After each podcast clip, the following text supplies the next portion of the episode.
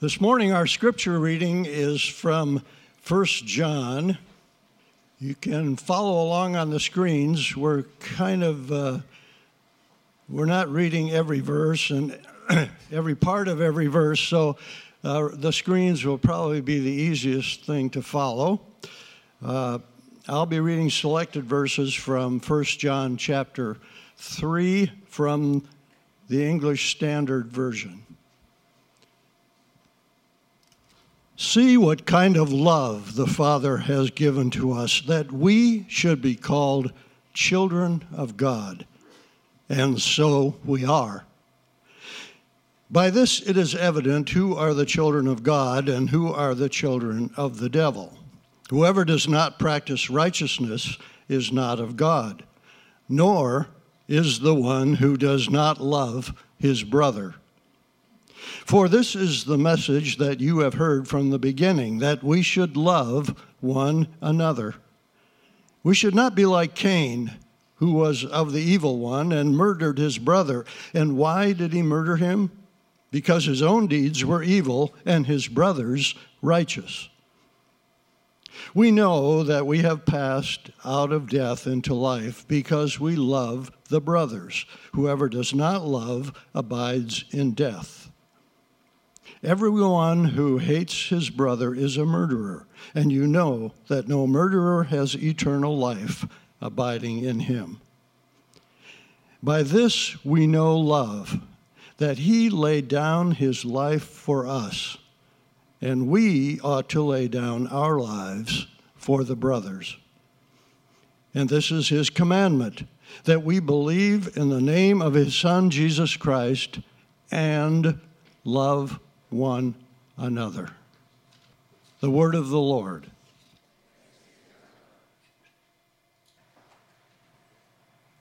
My name is Peter. I am one of the pastors here. Welcome you to church service this morning. We are, we are in our series called True Love in the book of First John. And today, the title of the sermon is First Love. Uh, one of the things that uh, is true about me is that um, I'm married to Susie, my wife, whom I pursued for four years. We've been married for, we're in our 20th year now. And she is a loving person. And many of you know her to be so. But I have a proximity, proximity to her love, and uh, I tell her this on a regular basis. I marvel at the way that she pours herself out for our family every single day. And it's different than uh, the way I do it, or I think maybe a guy would do it. There's something special about a mother slash wife's love that's unique and different. And I experience it to be very sacrificial. And I have noted that often it feels like if she loves, she loves at her own expense. So for our children to get a good night's sleep, it meant that she wasn't sleeping because she'd get up and she'd feed and she'd change and uh, settle the kids back down to sleep. If she cooks, it's because she's spending her time and her energy, her effort thinking about what she's going to make, going shopping, prepping, cooking. It's a lot of work. And then she has to spend all that energy afterwards convincing me to clean. It's just not worth it sometimes. Uh, so she leaves me alone. But that's often the case with love. There's very uh, rare occasions do we see free love. Most love is very expensive. And when I am touched by scenes of love, love sightings, uh, I think it's because it's sacrificial in nature. Somebody's giving up their energy, their time, their effort, their opportunity, their things, often their life for the flourishing of somebody else. Here's the truth love on earth is expensive. You have never been loved except at the cost of somebody else. For you to grow, for you to know, for you to change, somebody is working on you. Somebody's pouring their wisdom into you. Somebody is spending time with you. Somebody's making the effort to talk with you. Love is always costly. And on top of the fact that love is costly, often we don't even know what love is. We don't know what is loving. We fly under the banner of love, but sometimes it's counterproductive. Often it's self serving. It's meeting your own needs rather than meeting the needs of others. Loving someone is a complicated and costly matter. I was floored years ago when I first really read this verse, 1 John chapter 4 verse 10. This is love. I want to note that this is the only time, only place in the Bible where the Bible defines what love is. There's nothing else like this verse. Later on in this chapter, John says, God is love, but doesn't say what love is. It's what God is. What is love? This is it right here. This is love. Not that we loved God. This is the first thing I want us to notice about, the, about what love is. It's not what you and I have. That's the truest and first thing about love. Whatever it is you think you have for your children or the ones you claim to love, it's not actually love. Okay, that's the first thing. This is love, not that we loved God, but that He loved us and sent His Son as an atoning sacrifice for our sins. By definition, love is divine. It's not of human origin. It's not something that we understand, that we have a source that we draw from in and of ourselves, but it comes from God. He thought it up. He is the source of it, He's a sustainer of it, and the thing that God has emanating out of Him is what we have labeled to be love. The thing that emanates from us by definition, is not love compared to what love actually is. And then God, because we don't know it, He demonstrated it for us. He sent His Son as an atoning sacrifice for our sins. That is the premier example of what love looks like. Jesus Christ dying on the cross for our sins. You can die for somebody, that's still not love. You can spend your whole life pouring yourself out for somebody, but that's not love. I'm going to show you in a little bit why that's not love. What God has and what God did, that is the purest and only love on earth. The death of God's Son on the cross for us. And this is a unique uh, belief that Christians have. And this is what why Christianity exists. This is why Christians gather because of this one demonstration, one reality we call love. And it's captured in the cross. And that's it. Everything else is not love comparatively. It's a strong statement. I want to show you why that's true. We have two points today one, the problem with love, and the command to love. First, the problem with love. We'll look at verse 12. We should not be like Cain, who was of the evil one and murdered his brother. And why did he murder him? Because his own deeds were evil.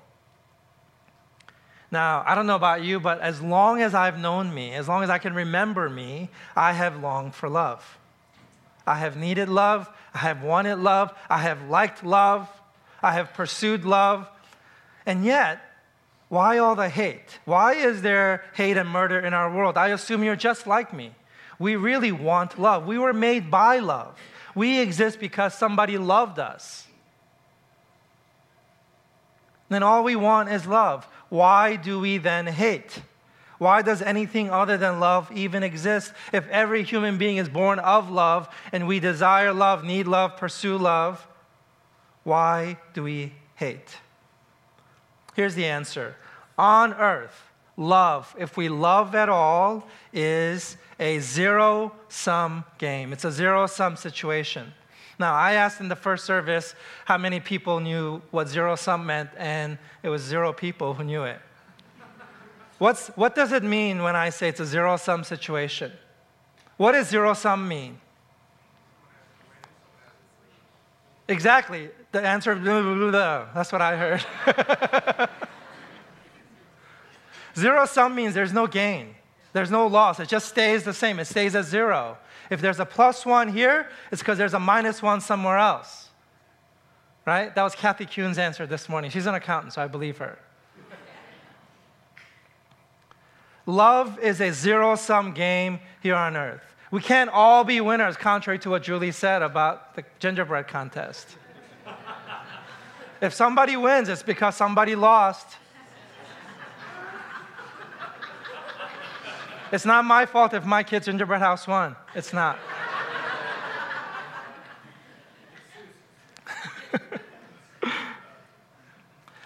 Conservation of energy, that's what I'm talking about law of thermodynamics, the sum total of all of the love on the planet stays exactly the same. The needle doesn't move ever. If I wipe your tear away, it's because I'm shedding one. If you're sleeping well, it's because I'm losing sleep. If you're eating, it's because somebody served you. Nobody's actually gaining anything. The sum total of love on our planet exactly the way it was ever. There's no actual improvement. Nothing's ever going up or down in total. That's the reality on planet Earth. And that's exactly what happened with Cain and Abel. Cain looked at his brother and said, It's either him or me. He understood the zero sum nature of life.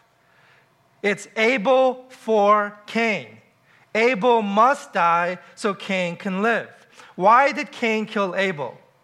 Because Cain had a scarcity mentality. He understood in order for him to be loved by God, he had to take God's love for Abel away from Abel. Cain looked into his own self, the resources he had within, and he found within himself a swirling energy that was available to him. You know what that energy was? It was fear and jealousy and scarcity. Cain killed Abel not because he hated him, but because he wanted the love that he saw Abel had from God. God looked down on Cain and Abel, and whatever Abel was doing pleased God.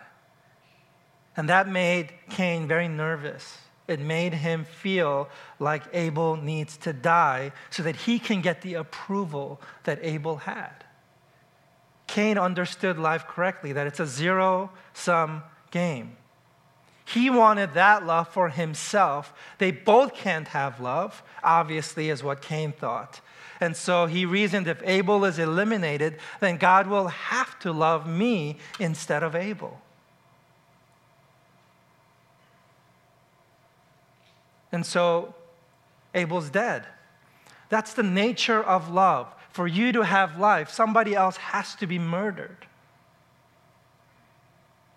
We know this. This is how human, fleshly, earthly love works it's scarce, it's insufficient, it's need based. Every time you love someone, you are also meeting your own needs. It's inconsistent.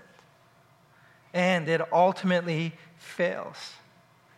I was doing math with one of my kids, and um, confession, I'm not good at spending time with my kids in that way. I love for them to join me in what I'm already doing. Um, but for me to join them in what they're doing, that takes a lot of effort on my part. So there has to be quite a bit of coercing uh, from Susie for me to read with my kids or do homework with my kids. I didn't grow up with my parents involved in my life at that level. I have no memory, muscle memory for that, no reflex. And so um, it's a great deal of sacrifice for me. A couple of weeks ago, though, I sat down at my wife's begging uh, and I did math with one of my girls, and she asked me to do an hour of math. And being the amazing guy that I am, I did it for an hour and a half. And I felt like I was dying. I really did. I felt like this girl is murdering me. My life for hers, my time, my opportunity my energy, my focus, my needs neglected.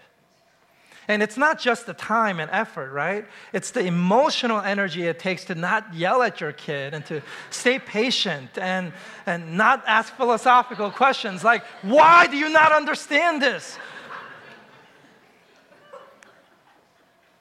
It's really a lot of work. And I can feel me reaching my fail point. It just was coming, it's just right there. I'm gonna blow my lid really soon.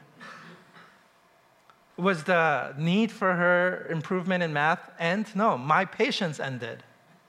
There were more problems to be solved, but I couldn't do it. And that's the nature of human love. I reach a fail point. I lack wisdom. I lack consistency. I lack the power to love well to the end. Loving someone to the end, that is really, really hard. To the end. So many things just eventually kind of peter out. But God, Jesus, God says that Jesus loved us to the end. I never thought about that. I never appreciated how hard it is to love someone to the end. You know, love ends on your part because you die. It's not because there need to be love ended. You died. You ended.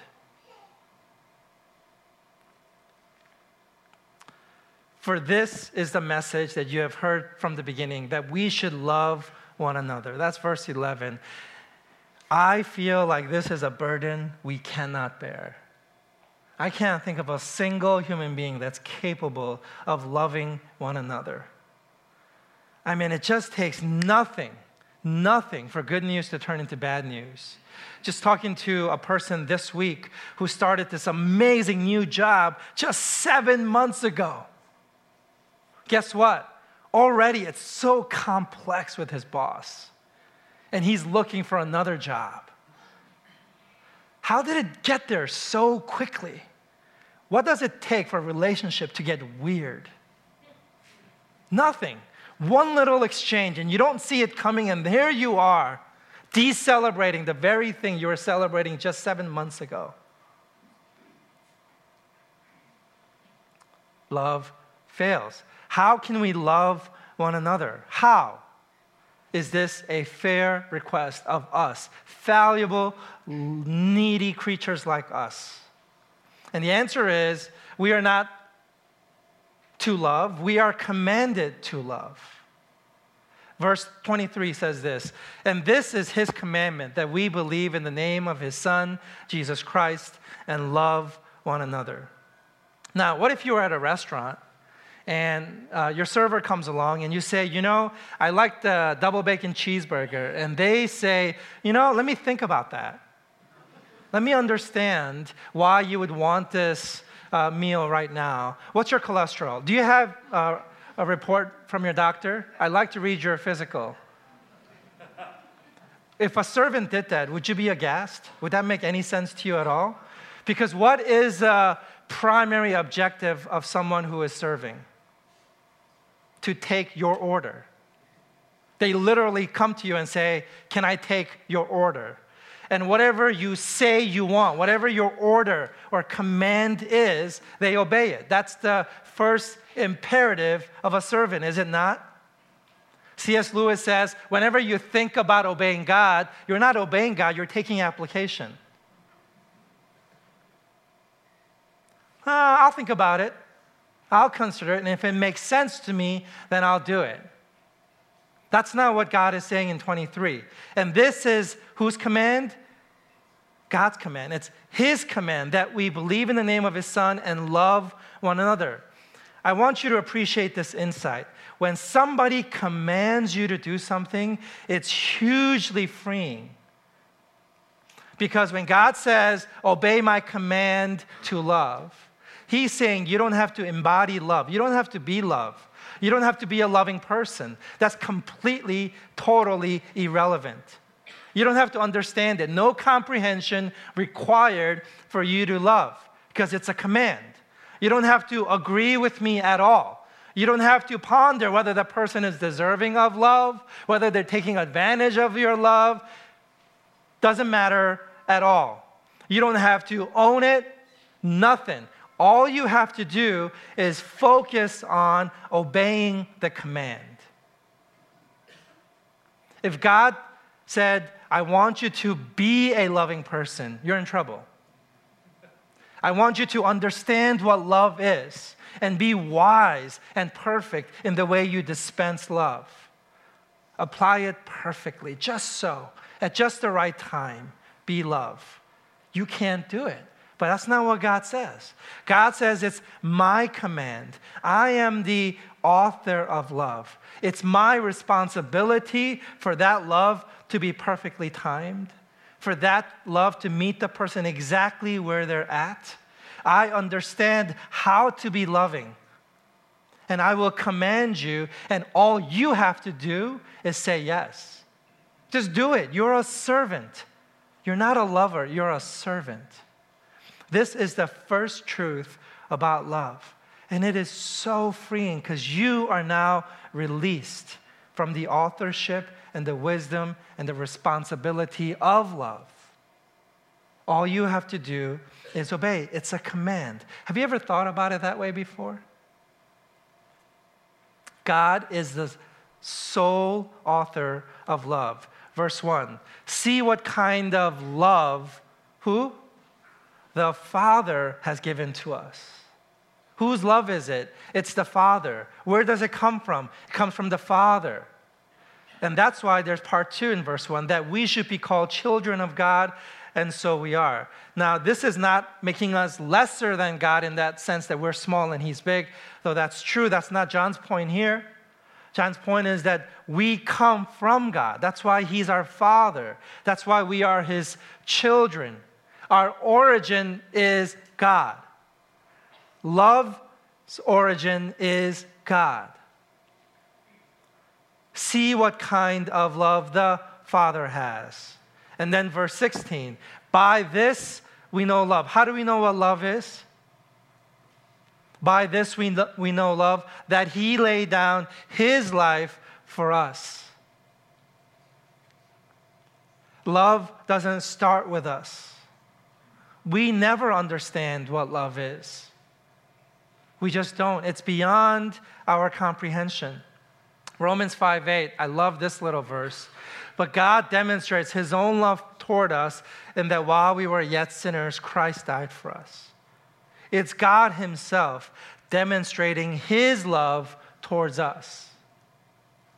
By definition, that's what love is. And notice the context of this love in that while we were yet sinners, meaning we didn't deserve it, we weren't loving. There wasn't something compelling about us. There was nothing beautiful or attractive or deserving about us that caused them to go, Oh, I have a reaction now to their loveliness. It's just His love towards us, in that while we were yet sinners, there was no asking, there was no deservedness. It's just God being God. And that should free us. Let me free us even more. Ephesians 3, these four verses, so beautiful, so that Christ may dwell in your hearts through faith. And I pray that you, being rooted and established in love, may have power together with all the Lord's holy people to grasp how wide and long and high and deep is the love of Christ. And to know this love that surpasses knowledge, that you may be filled to the measure of all the fullness of God, not to Him who is able to do immeasurably more than all we ask or imagine, according to His power that is at work within us. Notice the contradiction in verse 19. Paul says, And to know this love that surpasses knowledge or knowing. Paul's prayer is that we know this thing that we can't know. It's not possible for us to know God's love. We can't know it, but what, notice what verse 19 says that you may be filled. This is an explanation of how we would know that you may be filled to the measure of all the fullness of God. So, for us to know God's love, it's not us comprehending it in our heads, but it's us being filled with God Himself because He is love. That's what it says. Verse 19. For you to even come close to this idea of love, it's not about you at all. It's about you being empty of you and being filled with God instead. The problem, the human problem, is that we are filled with us instead of with God. And when God made us, He made us to be empty so that we can be filled with Him. We are filled with our ego. I was listening to a podcast last night as I was falling asleep. I remember nothing else about it except this one thing I caught in my half sleep state. This one guy, I don't even know who he is, he said, Ego is basically defensiveness. The self is just insecurity. The self is just self righteousness, it's hollow. But that's what it is. Us filled with ourself is just ego and us being filled with God is to be filled with love. If we can't know this love, now verse 20 presses it even further. It says, Now to him who is able to do immeasurably more than what? We ask or imagine.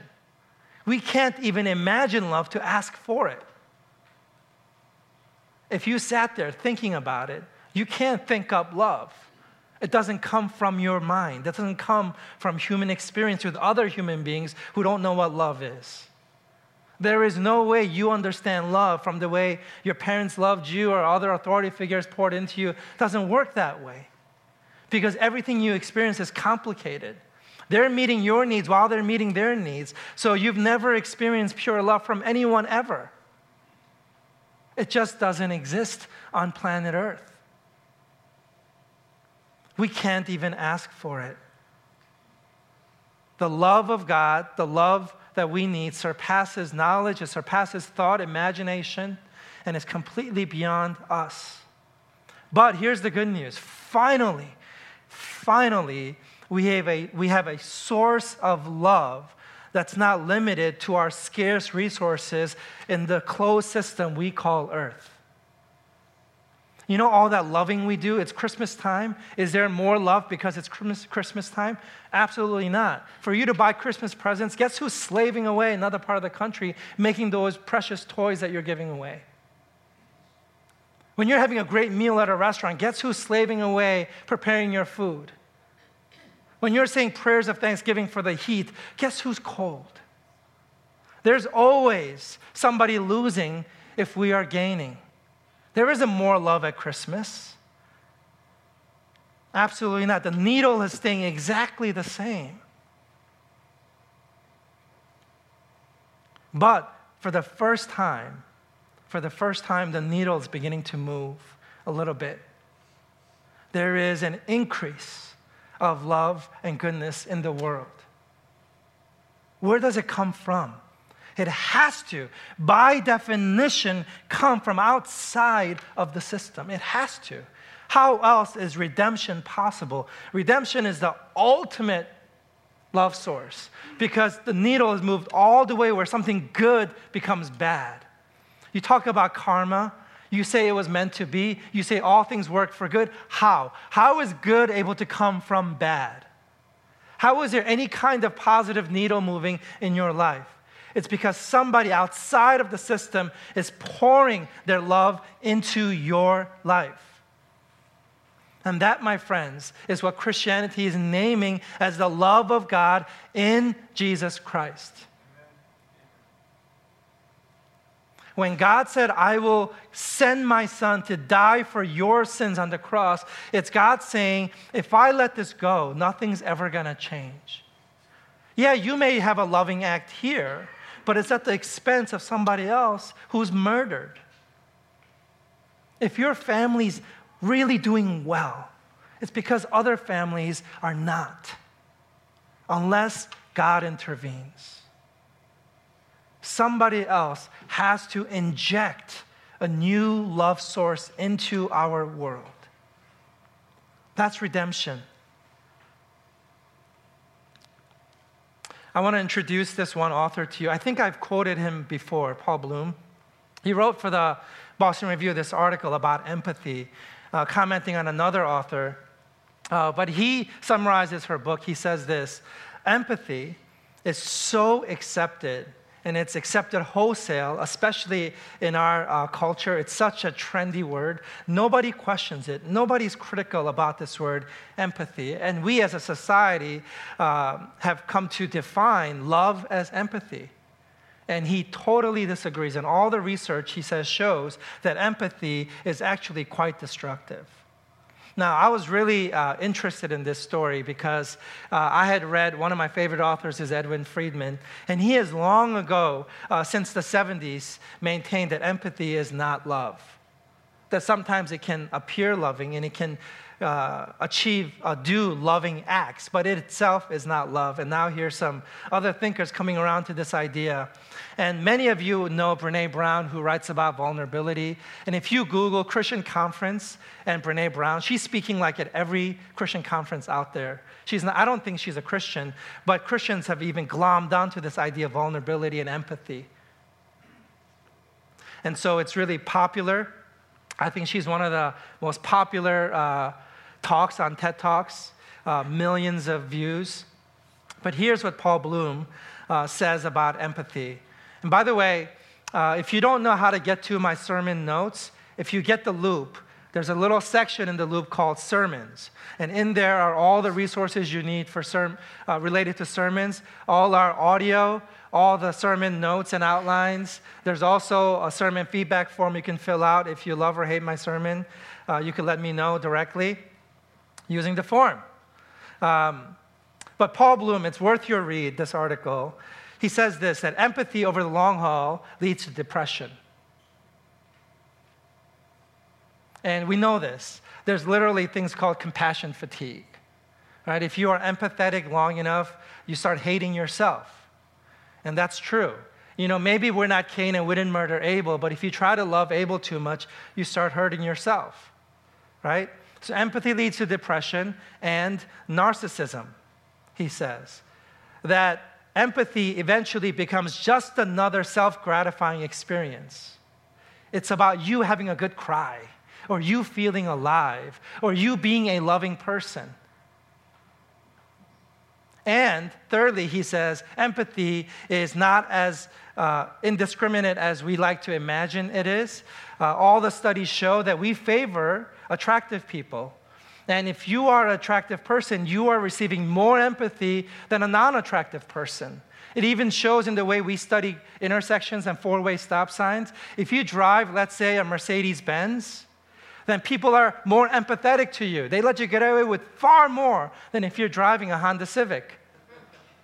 It's true, it's a fact. And if you're driving a Tesla, forget about it. Every, everything parts in front of you like the Red Sea.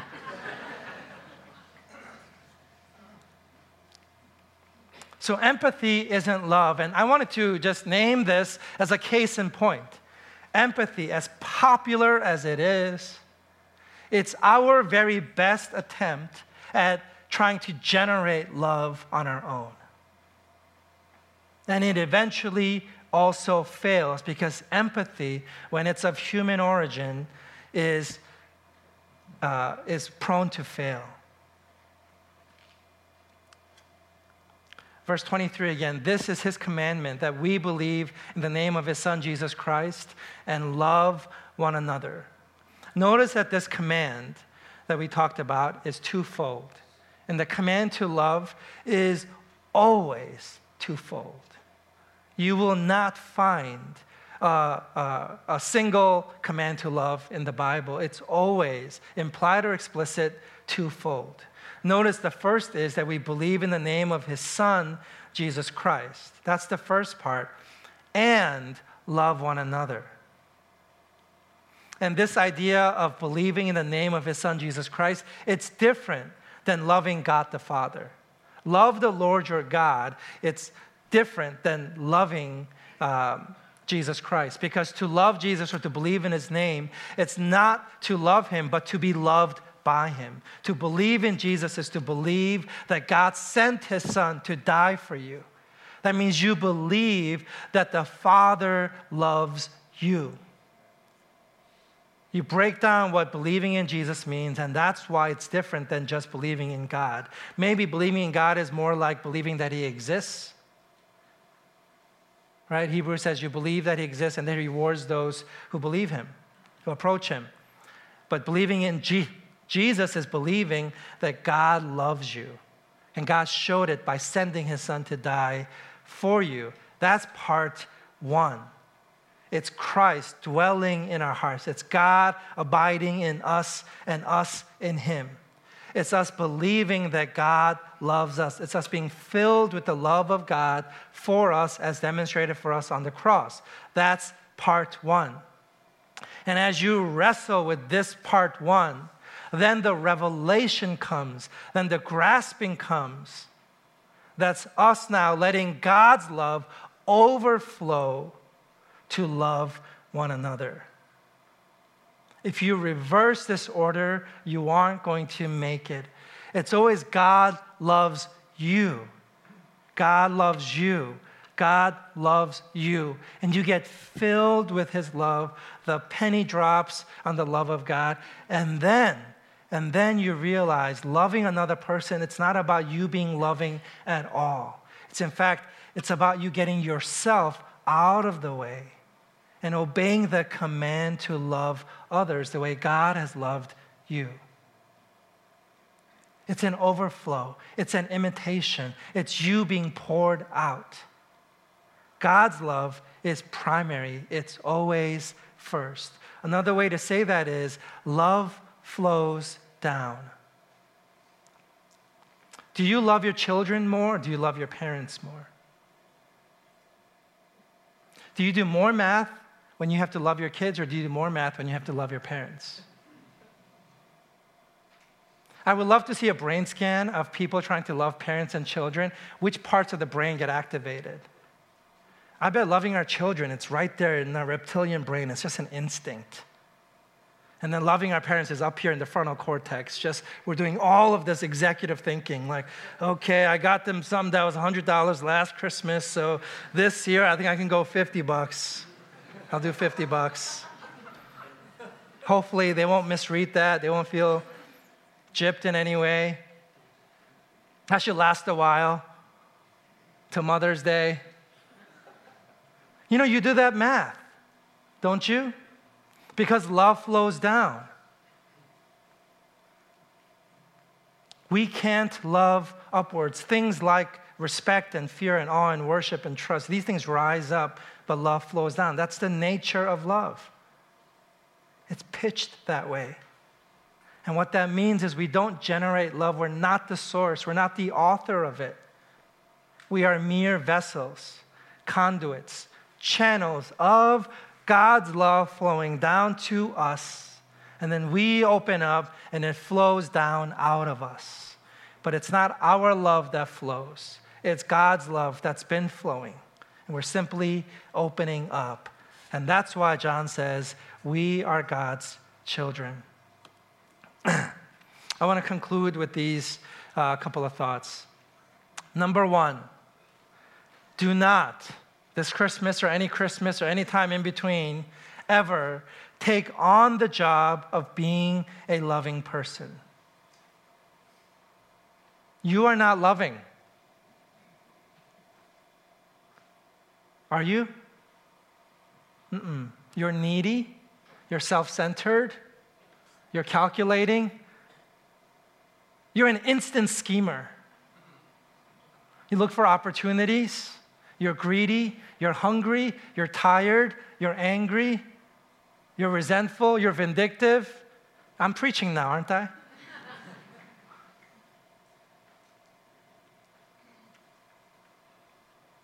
I want to invite you to focus on struggling for the rest of your life on what it means that God loves you. God loves you. How do you know? He sent his son to die for us. He finally gave you a source to draw from that's not other people. You're not dependent on their fickleness. You don't have to fail with their fail points you can be centered and grounded and consistent because God's love is ever flowing and it's overflowing.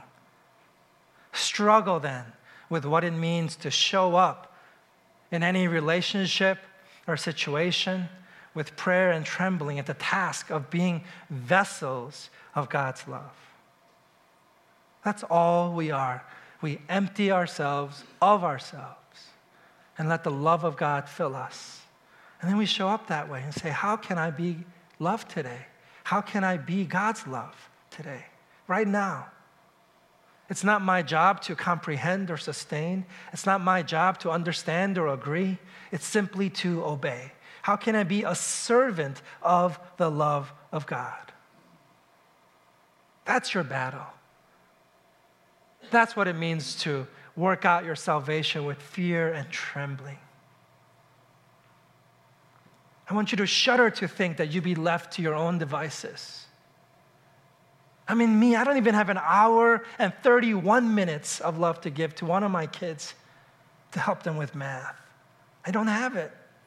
I peaked at hour and 30 minutes. The message of Christmas is simple. It's simply this You are loved. That's the whole story. God loves you. God loves you. God loves you. Would you pray with me? I want to give you some time to pray. And I've been trying to do this at the end of the messages. And I want to give you a couple of minutes today. I want to ask you to repent of you trying to be a loving person. It's just another way we focus on ourselves, it's just another form of narcissism.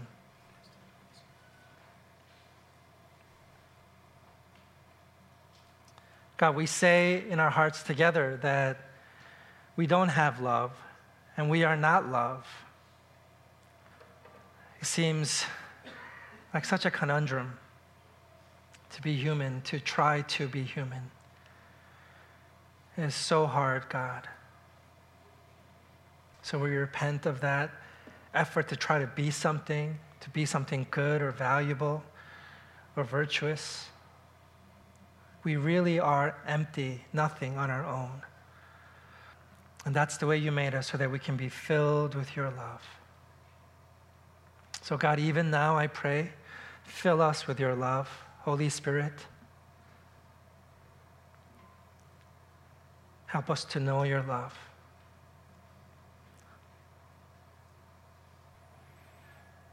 God, we acknowledge that this world is scarce. There just isn't enough for everybody here. We may not be like Cain, who are murdering others, but we are living at their expense. Jesus, we need you. We need you. We ask for you this Christmas. Don't just come into the world, but come into our hearts, our personal lives, those moments when we are thin, we need you. God, show us this Christmas how to give up on ourselves and put all our hopes in you. Let us abide in you and you in us, that we may be able to love one another. In Jesus' name, amen.